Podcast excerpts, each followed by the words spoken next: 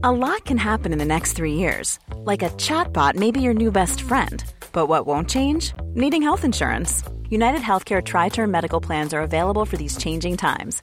Underwritten by Golden Rule Insurance Company, they offer budget friendly, flexible coverage for people who are in between jobs or missed open enrollment. The plans last nearly three years in some states, with access to a nationwide network of doctors and hospitals. So, for whatever tomorrow brings, United Healthcare Tri Term Medical Plans may be for you. Learn more at uh1.com. Ryan Reynolds here from Mint Mobile. With the price of just about everything going up during inflation, we thought we'd bring our prices down. So to help us, we brought in a reverse auctioneer, which is apparently a thing.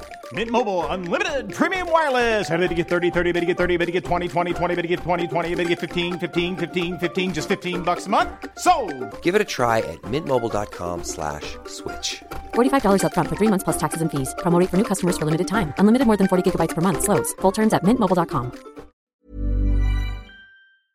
Jack Charlton delivered probably the most moving tribute to a teammate that I've ever heard. I was lucky enough to spend quite a lot of time with Jack during his years as an ITV pundit.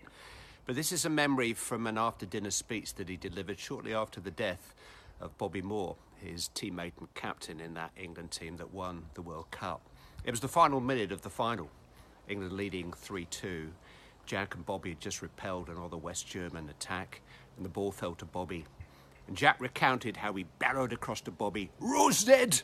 i.e., kick it out the stadium, we are nearly world champions. And Bobby checked inside and looked up and found a long, searching pass. And Jack yelled at him, No!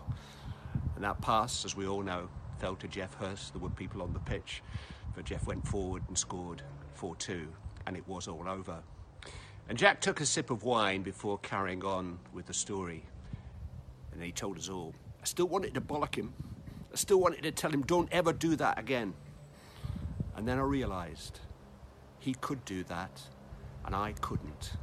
He was different from me. I would never be as good as Bobby Moore.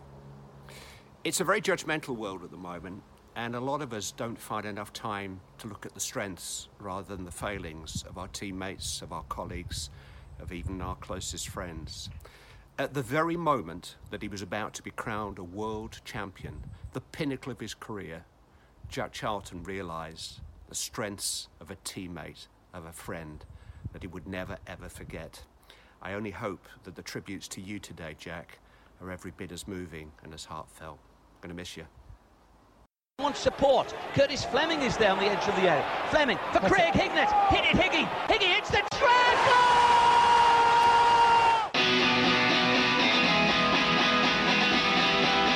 Coming alive again. Juninho wants the ball played to him. Ravanelli spots out Emerson!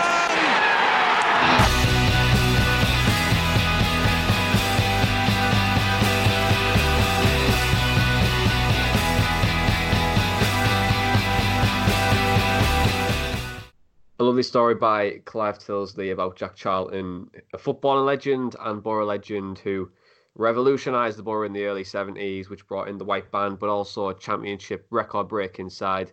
Uh, may Jack rest in peace. But welcome back to the Boro Breakdown podcast, uh, live on Red Army Radio and on the podcast apps. Thank you very much for joining us. I'm Jonny. I'm with Dana and Tom Green. There's no Elliot this week. Elliot is still stuck in the concourse after Boro got beat 3 1 at home to Bristol City.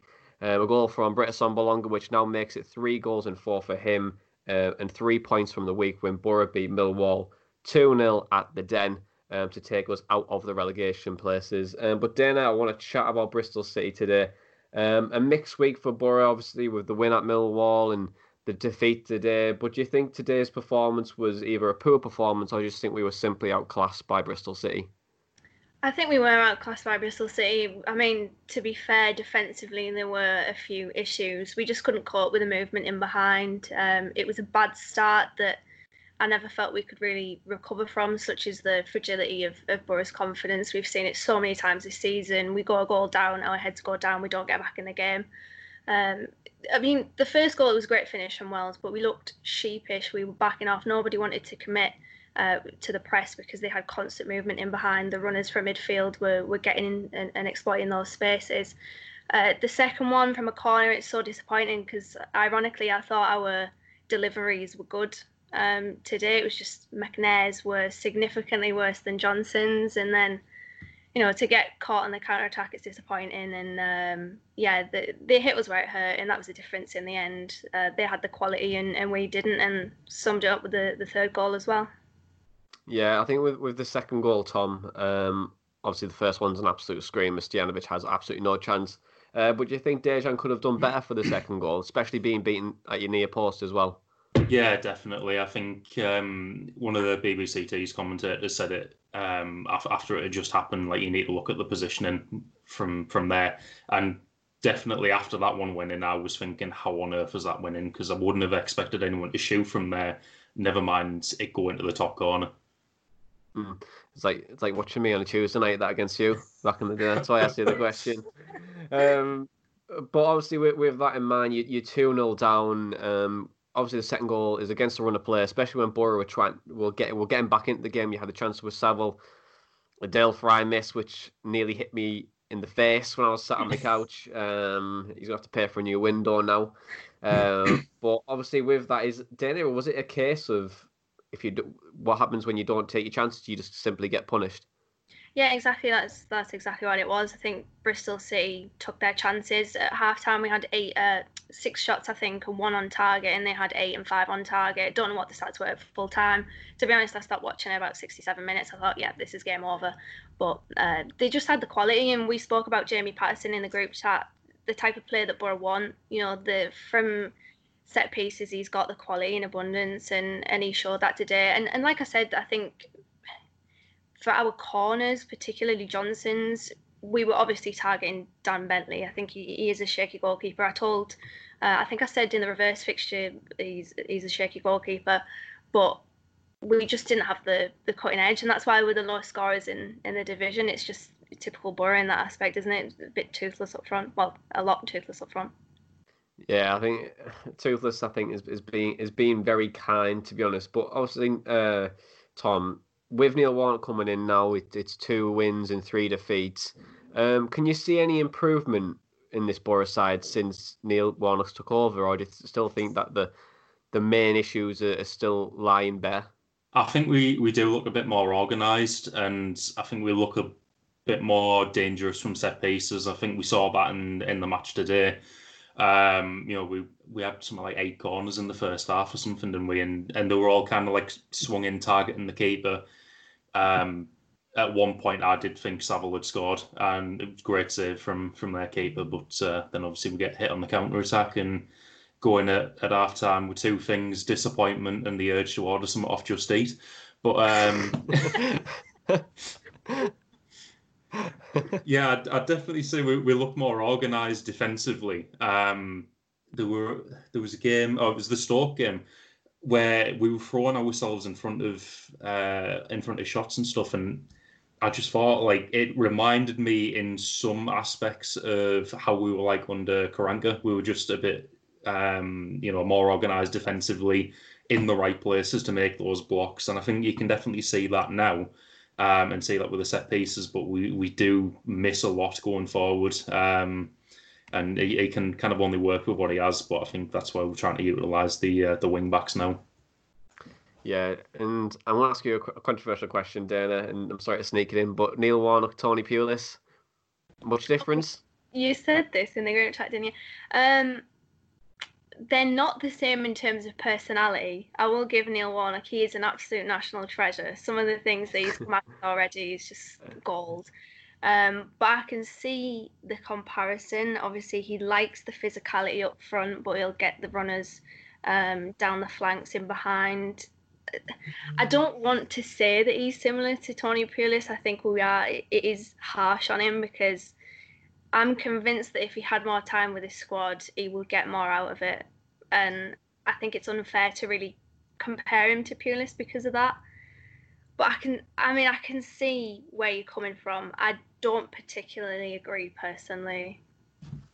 Yeah, it, it's I wouldn't say I'm fully in the boat, but I think it's uh, well, it's when you see when when you when, when you when you when you I think when you see like obviously the long balls and the long throw come back in set pieces more organized, yeah. uh, it just kind of screams a very similarity. I think obviously it's back to basics really in trying to use our strengths because I think he must have like dusted down Tony Pulis Tony Pulis's uh, tactics book, which he left, and uh, just started looking at that and thought, ah, oh, well, you know, this might be and this might be the, the, the best way to get some out of the squad. Um, obviously, with, with Pulis, we were playoffs and then seventh, so it's like it wasn't that bad. But um, yeah, I think I think he's trying to utilize those strengths, uh, and uh, but I can I can definitely see comparisons. But I think you're right there. I think if we had the right signings come in, if he wants to stay for another year, he's obviously having those conversations with the recruitment team. So who knows? Um, but he might he might have his own stamp on things. But yeah, from the from the outside looking in, if you're just watching the style of play, I think yeah, it is quite Pulis esque. But I'm not going to put it in that category just just yet. He's not playing Dael Fry right back, which is a good thing.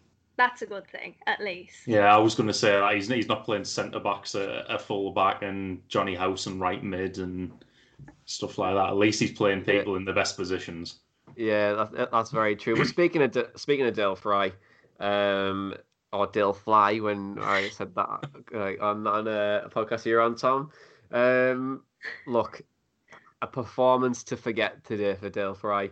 Um, the miss, the third goal, getting caught out position quite a lot.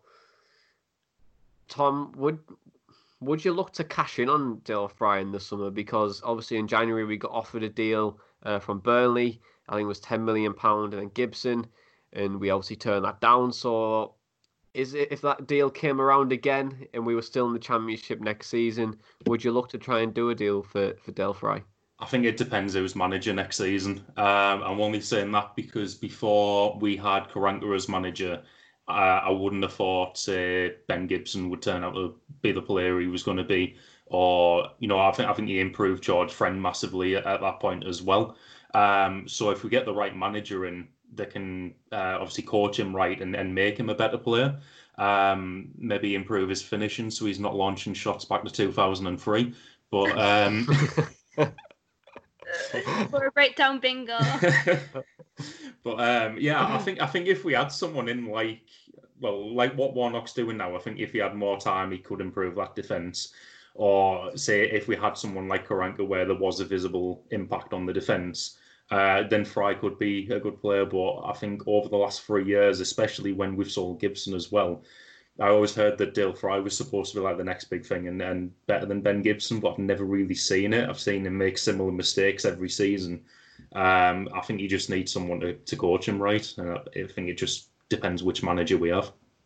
It is a good mm. point though, because he has made a lot of mistakes, and it does get to a point where you have to say, well, he's not really a young, inexperienced player anymore. He's not really this isn't the phase of him breaking through where you can give him a little bit more, you can cut him a little bit more, less slack. But he's, you know, he's been a regular, well, sort of regular for two, two and a half, three seasons now, and I, I think that's enough football to cut out those errors. And I think I, I completely agree with what Tom said there. If if we get the right manager in, he could improve, and I'd like to hope that he would. Um, under a different manager, maybe. Yeah, well, it's 85 games now for Dael Fry uh, since his debut in 2014. So obviously, there's six years later. Uh, I appreciate obviously that the 2014 was uh, a brief appearance, and then he eventually made his scene. I think it was about 2015, 2016. I think under the promotion season um, under Karanka. So he's been here a while now. Uh, I think you should hopefully try and see more of an improvement. I think actually I could have been wrong. I think his debut might have been and the promotion season, but he joined his youth team 2014 onwards anyway. Um, but it's an interesting debate, really. I think if we had a deal, you know, you could you could you argue, could deal Fry. You could, yeah. Oh, I'm problem today. you know, just may, maybe might might might sound like a Gibson if, if if the deal came off anyway. But uh, Speaking of goalkeepers, Tom, since you're a goalkeeping expert for on a Tuesday night out against uh, Individual Soft World, um, look, Dejan Stojanovic he either has one unbelievable game or one controversially controversially poor game. Um, is it time for maybe Pez to come back in the frame and, and, and go in and go in the net, or would you like to stick with Dejan? I think I'd probably stick with Stojanovic to be honest. There's there's been games like especially against Millwall uh, where I've, I've, watched it and thought it reminds me of a young me. Um, and then there's games like today. I, I, think, to be fair, there were uh, times where his positioning was spot on. I think there was one point where uh, it was that, that one where Shotton bounced the ball off Saville or George Friend. I can't yeah, remember who it Saville. was, and yeah. and it rolled through and and his position was spot on to make that save, and it has been spot on for a couple of other things. But then there's been games like say Hull. I thought he could have done better with the free kick. Uh, I think he could have done better with the, the second goal today. Um, I, I, suppose there's a reason he's he's here and he only costs a million really, um, and he, he probably can still improve. But uh, I think he's probably got a little bit more shot stopping ability, in my opinion. I do think he's got potential to grow. Um, I don't know how old he is. I think he's, I mean, he's not a young keeper, um, is what I'm trying to say, but I think he's got room to grow. Uh, Neil Warnock has identified the fact that he's got issues within his game, and I think one of the issues is probably some of his. Um, he, he punches a lot instead of catches, which I think is a is an issue. Um, but he, I think he's got he's definitely got room to grow. Yeah, well, he's only 26 year old Dejan Stojanovic, and a goalkeeper tends to hit his peak when, he, when he's around 30, 31. Yeah, uh, yeah. So, you know, you've got five years there to, to vastly improve, but. You know he's, he has he has shown his, his qualities. I think his shot stopping's been fantastic at times. That Millwall save, um, you know, was absolutely fantastic, especially at such a critical time too. Um, but let's touch on Millwall a little bit now. See, the 2 0 win was massive uh, moving and changing shape back to a five, uh, five three two. Uh, Dan, I think with the change of shape, do you think that Middlesbrough just looked best suited to a five? Yeah, we did, but then obviously we lost today, so it's, it's day, yeah. So, yeah, but I mean, to be fair, Maddo was saying it on commentary, two different teams, and in fairness, I was not expecting Murray to put in that performance against Millwall, and I think we have to give credit where credit's due. Uh, I was expect I was quite worried because I was expecting that partnership between or that combination of Jed Wallace and Matt Smith to cause us all sorts of problems. But you know, we got tight. We limited the options from midfield into the final third and up to Matt Smith. And the most important thing I think is that we were winning the second ball. So the likes of Jed Wallace, Ben Thompson, and Ryan Woods couldn't really get a, a hold of the game. So Millwall didn't really have control of the match and it wasn't really until Connor Mahoney came on that they caused us problems, and then obviously we scored um, just as they were getting into it. So it was a it was a really good performance. And what I was most impressed with actually was the application and the mentality because we all know the Millwall way. It doesn't matter whether they have Kevin Muscat or Ryan Woods, they're always going to be dirty, yes, dirty team,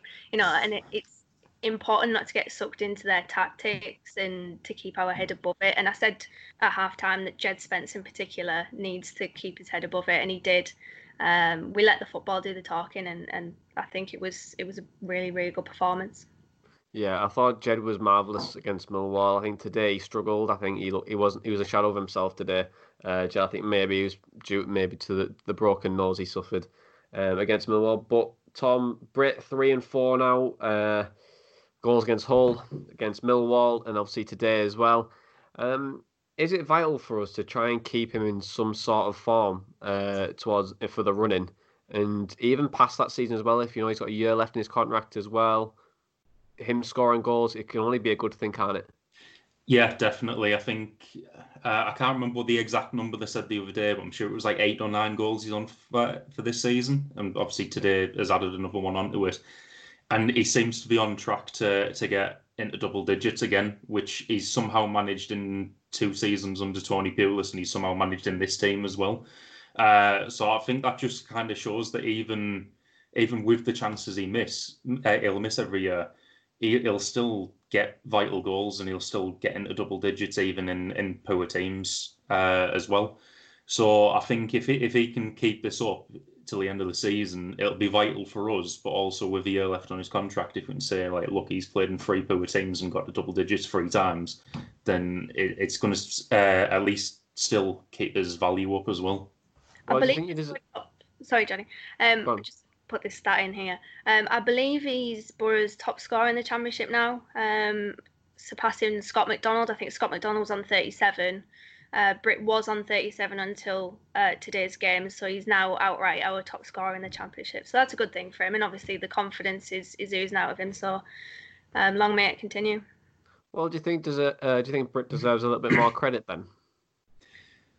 Definitely. I mean, I, I rem- remember saying on on a previous uh, podcast, maybe like we uh, like a lot earlier in the season, that even though he does get stick for missing chances, he's also in the position to to score a lot of chances as well, and you see that in his uh, his goals tallies by the end of the season. To be fair, he could add about ten more onto those if he'd finished, uh, you know, easier chances as well. But he's still in the position to score those goals where we've had strikers in the past in the championship who have just been absolutely useless.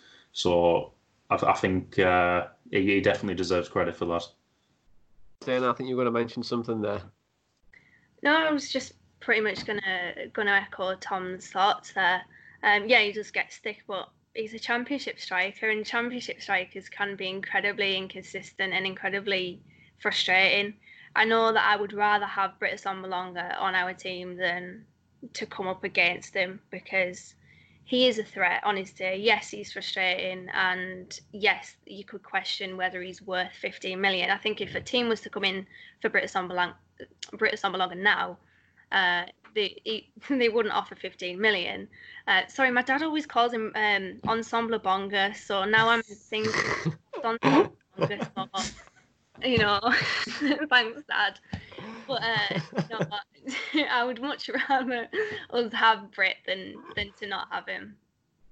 Oh God, Davy's catchphrases! I absolutely love him. I love. Well, I need to get Davy. I need to get Davy on the podcast. I have to do it. Really, really do. Uh, yeah, like Davy's fact of the week or something, or Davy's comment of the week. Just this little little thing like that, just dropping it in, be superb, man. I feel like the podcast, our podcast world, just doesn't know or appreciate Davy, uh, Davy Moult just yet. But uh, obviously, with that, I was gonna say about uh, Britt, his game's completely changed from I think when we signed him.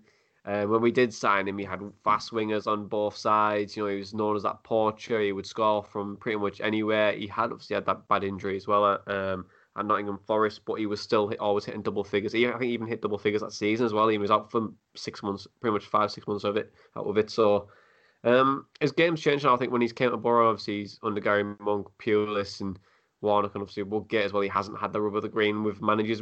You can kind of argue. Um, he's been mainly told to play back to goal for the majority of it, hold the ball up, let the team get up the pitch, and to still score 10, 10 plus goals in every season, I think is quite good. Um, I think he's a both right. I don't think we'd ever get 15 million pound for him back or 15, 16 million pound, and the wage bill that we're paying him, I don't think he'll ever get that wage again. Um, but I don't, but I don't think we get 15 million back. I think if we were to sell him, we could probably still get about 10. I think eight to 10. Uh, I just think for the for the the records he's got. But anyway, his goal, um, obviously with Fletcher's as well, uh, brought Middlesbrough to 17th, uh, no, sorry, 16th in the away form table. Um, but home, uh, Boro are currently 21st.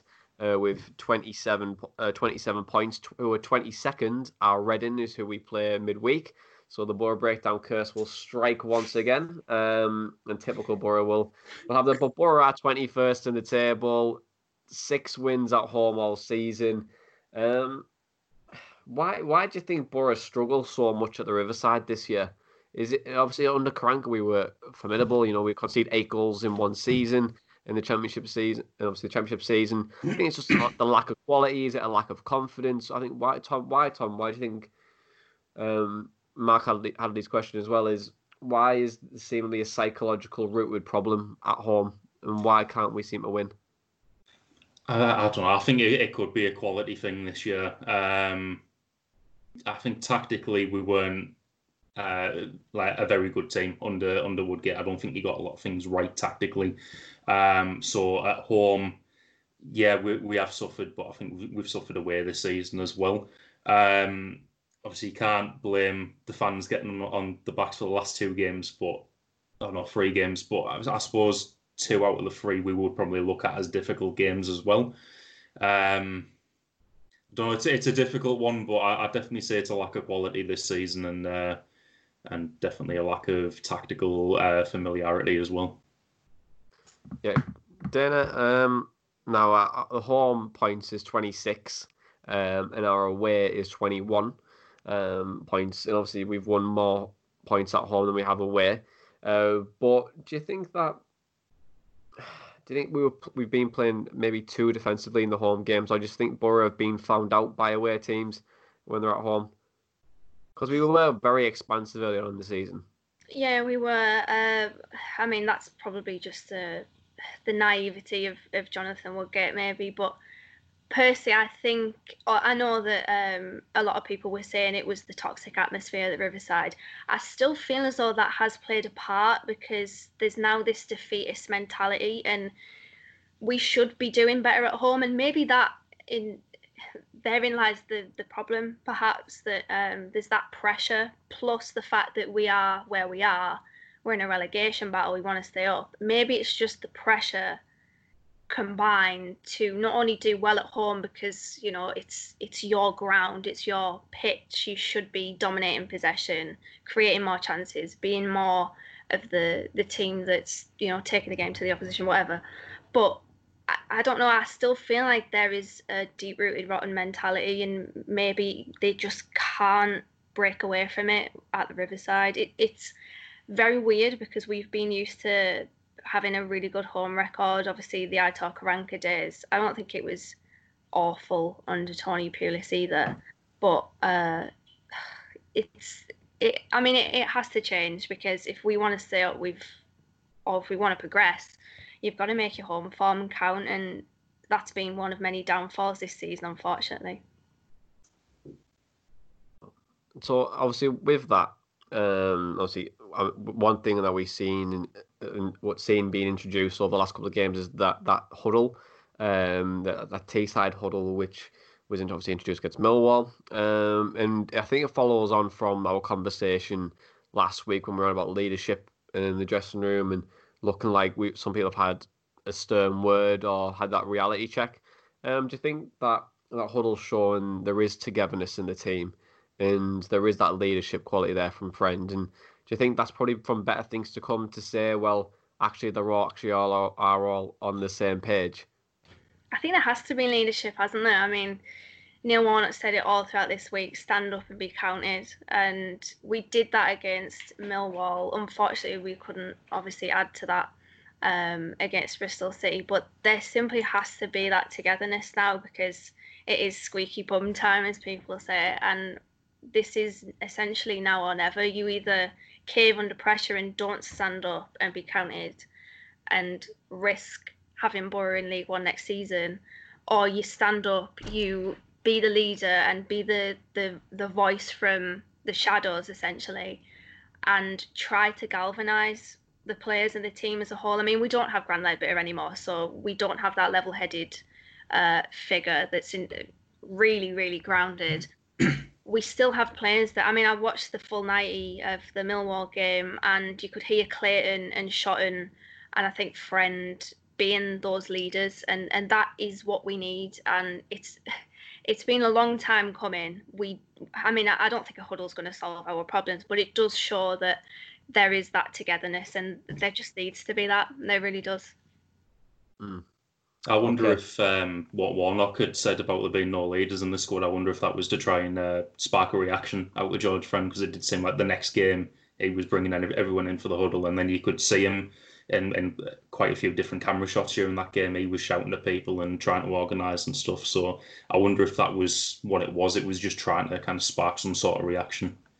Yeah, it could be a case of like friend just being too nice. I think uh, sometimes when you are too nice, you get turned over, and I think people maybe started to lose respect for him. Obviously, we've been very critical of George this season. Um, a lot of fans on Twitter, uh, we know there's like a, a George friend brigade that just just just don't seem to like him anymore. Um, which I think is a bit unfair. I think for what he's done, but I think it's more or less of a case. Well, we should be looking to maybe captain someone else now, or he could be a club captain. We have like a, just a team captain, and, and and move on from there. But I'm going to move on. I want to chat about Patrick Roberts a little bit because our comments have just been full of Patrick Roberts lately, and a lot of grief. Um, he's been getting online. Um, just regarding his performances, he's being compared to Adam Hammill. He's also been uh, compared to Jérémie Aliadière. he's being compared to a lot of uh, random footballers, um, and I've seen some wonderful tweets about him, which I can't really repeat um, on the podcast. But uh, do you think Patrick Roberts um, getting a bit of grief is justified, Tom?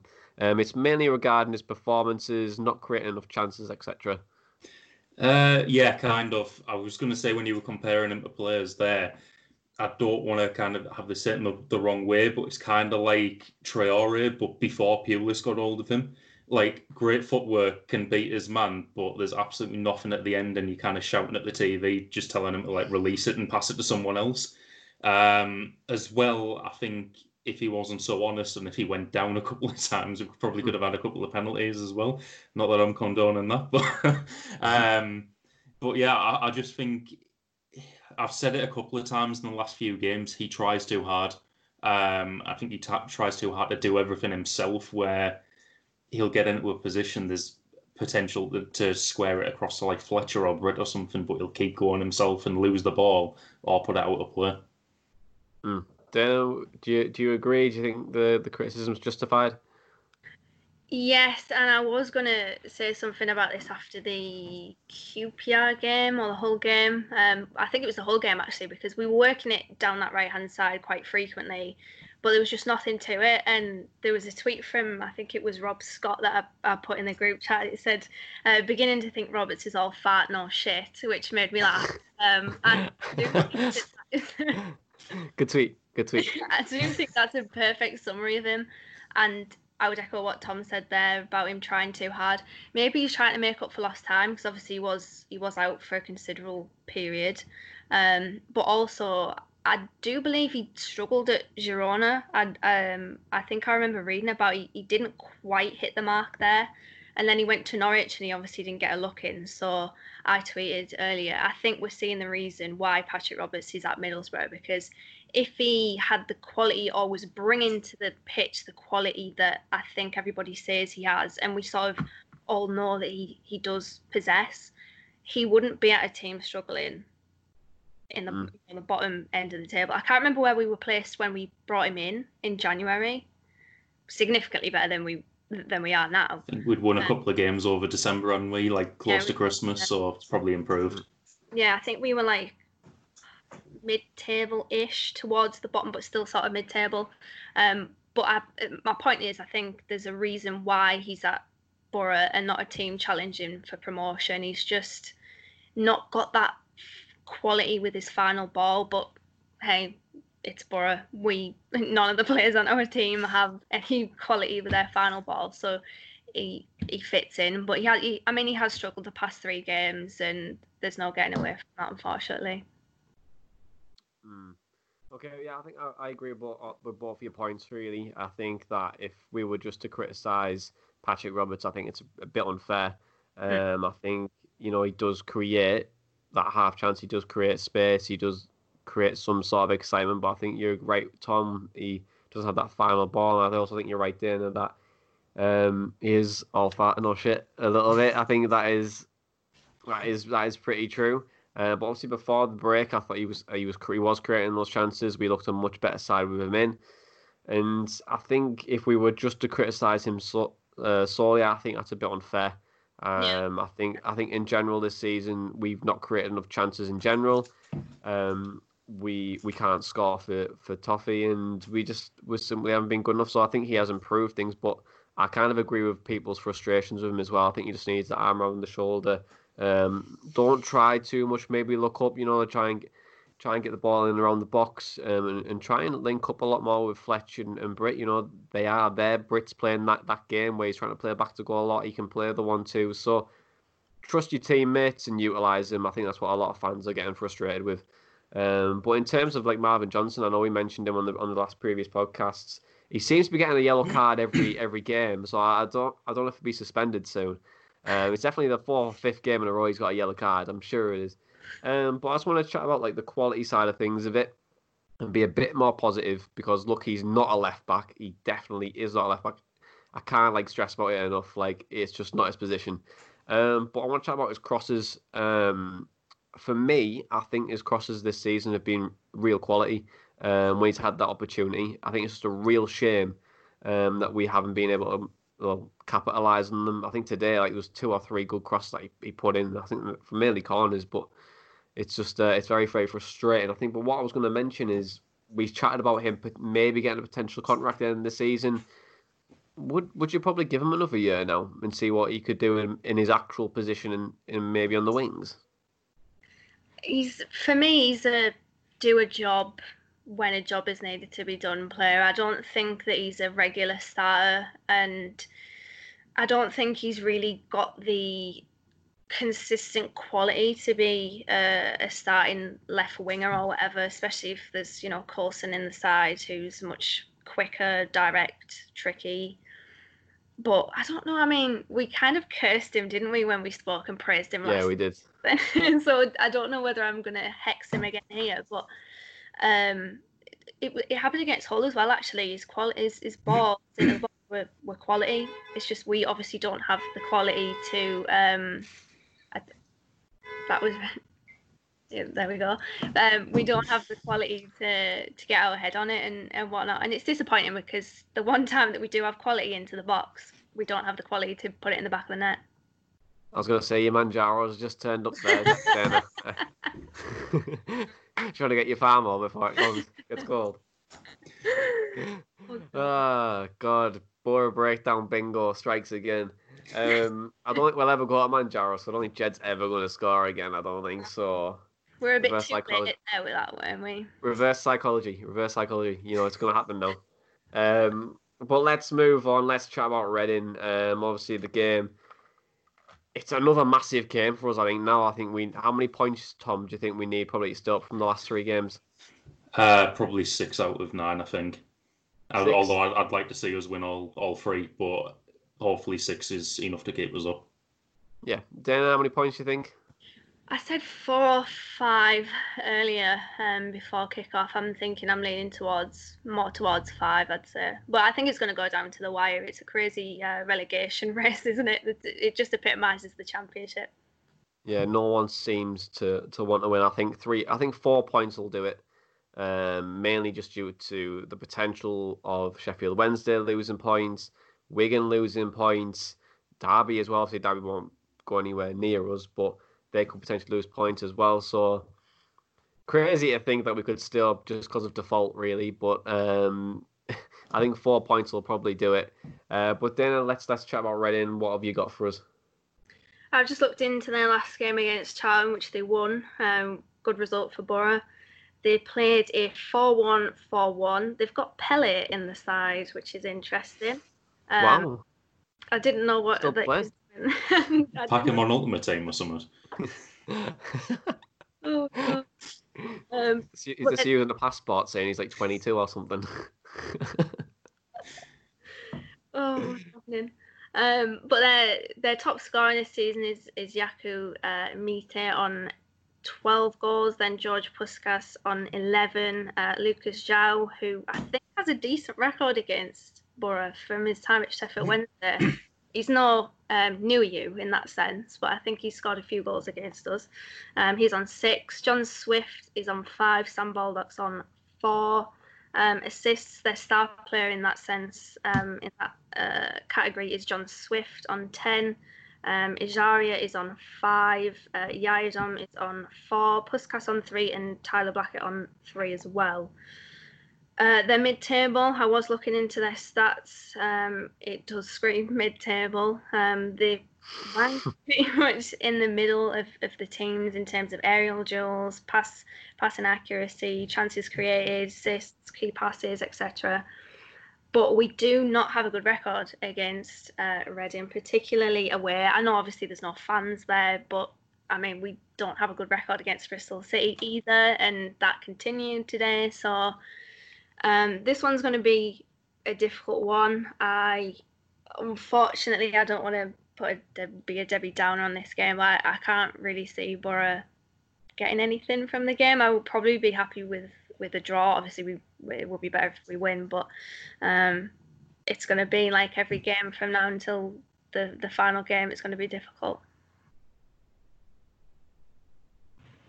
Well, yeah, we're gonna have to pick up points. And I, I was um, speaking to the Tilehurst end um, as well this week, and obviously the the, the Reading podcast really, and they were just basically saying how crap they are, and uh, I was like, you clearly haven't been watching us this season, so. Um, they're not happy, happy. Obviously, I feel like they've switched off, um, and they think that the most of the players are, are pretty much one head, one well not one head, uh, one eye is in Spain, and one eye is on the football pitch. So it's uh, can you imagine that just two heads? Um, oh god. but yeah, it's been one of those, hasn't it? Uh, but yeah, I think it's just um, look, we have to go there and try and get three points. I think there's there's no if if buts in maybe. I think we we have to get three points already. And I think it's a great chance for us. I think them and Cardiff, I think it could suit us a lot better than what Bristol City done today. Um, I think we really struggle against good footballing teams. So I think obviously with, if you've got any bit of pace on you, I think you're going to tear our defence apart. Um, but I feel like we have a really good opportunity there uh, to try and get a result. But Tom, what do you think? What's your score prediction for uh, for Reading? You know, I'm going to be optimistic and say one 0 to Boro. On on paper, like with that form table stat that you you throw out earlier and stuff like that. If I was playing Footy Manager, it's the type of game game I'd look at where I'm like, I'm going to lose this someone who hasn't scored since 1997 is going to get the winner or something like that. um, but I'm staying positive. I think 1 0 Boro. But I think it's going to be early on and we're going to have to see it out and just to make it difficult for ourselves. Mm, very much a shithousery performance. Uh, Dana? I think I'm going to go for 1 all. Okay, 1 all. I think decent. one off for Den. I want to go two one to the Boro as well. I'm being, being optimistic today. I hopefully, hopefully it's not going to be as painful as today. I was like contemplating whether my what was worse, my wisdom tooth coming through or the uh, the result today, and I thought the result today was probably a lot worse, even though I'm absolutely med- medicated up to the gills. But uh, right, okay, just before I, I sign us off, guys, I just want to go and go back to 2016 and put some records back across to you. Middlesbrough's home record um, in the promotion season. It was 22 games played, 16 wins, four draws, two defeats, with seven goals conceded. Um, were topped uh, were top in the all four divisions um, with 52 points won from home, 16 wins, which was first, um, 15 clean sheets, seven goals conceded all season. We'd not conceded more than one goal in the last 43 games, and finally, we won the last 26 games when we were scoring first. How the mighty have fallen. How the mighty have fallen. But anyway, guys, thank you very much for joining me. Um, and if you listen to the podcast on the podcast apps, um, please leave a comment and a five star rating on Apple Podcasts. We can read that out on the pod and also chat to you direct, uh, just to personally say thank you for leaving a comment on there. Um, and if you're not following our pages and you've managed to find us um, wherever you are, do give us a follow. We're very close to 3,000 followers on Twitter. Um, but this is pretty much it. The Boro have had mixed results this week a win at Millwall and defeat against Bristol. We travel to London. We don't get much there, as what Neil Warnock pretty much knows. Uh, but hopefully, three points on the road will get Boro safe. Up the Boro breakdown. Imagine the softest sheets you've ever felt. Now imagine them getting even softer over time. That's what you'll feel with Boll and Branch's organic cotton sheets. In a recent customer survey, 96% replied that Boll and Branch sheets get softer with every wash. Start getting your best night's sleep in these sheets that get softer and softer for years to come. Try their sheets with a 30-night guarantee. Plus, get 15% off your first order at bollandbranch.com. Code BUTTERY. Exclusions apply. See site for details. ACAST powers the world's best podcasts. Here's a show that we recommend. The Real Housewives is a guilty pleasure for most, but if you're looking to not feel guilty about that pleasure, tune in to Everything Iconic with me, Danny Pellegrino, where I break down all the messy moments and behind the scenes antics of Bravo's popular franchise. And on Everything Iconic, I also interview celebrity guests like Kelly Ripa, Keke Palmer, Drew Barrymore, Cameron Diaz, and more about their guilty pleasures, their past work, and so much more. So if you're pop culture obsessed and find yourself watching way too much reality TV like me, tune in to Everything Iconic with Danny Pellegrino wherever you listen to podcasts. ACAST helps creators launch, grow, and monetize their podcasts everywhere. ACAST.com.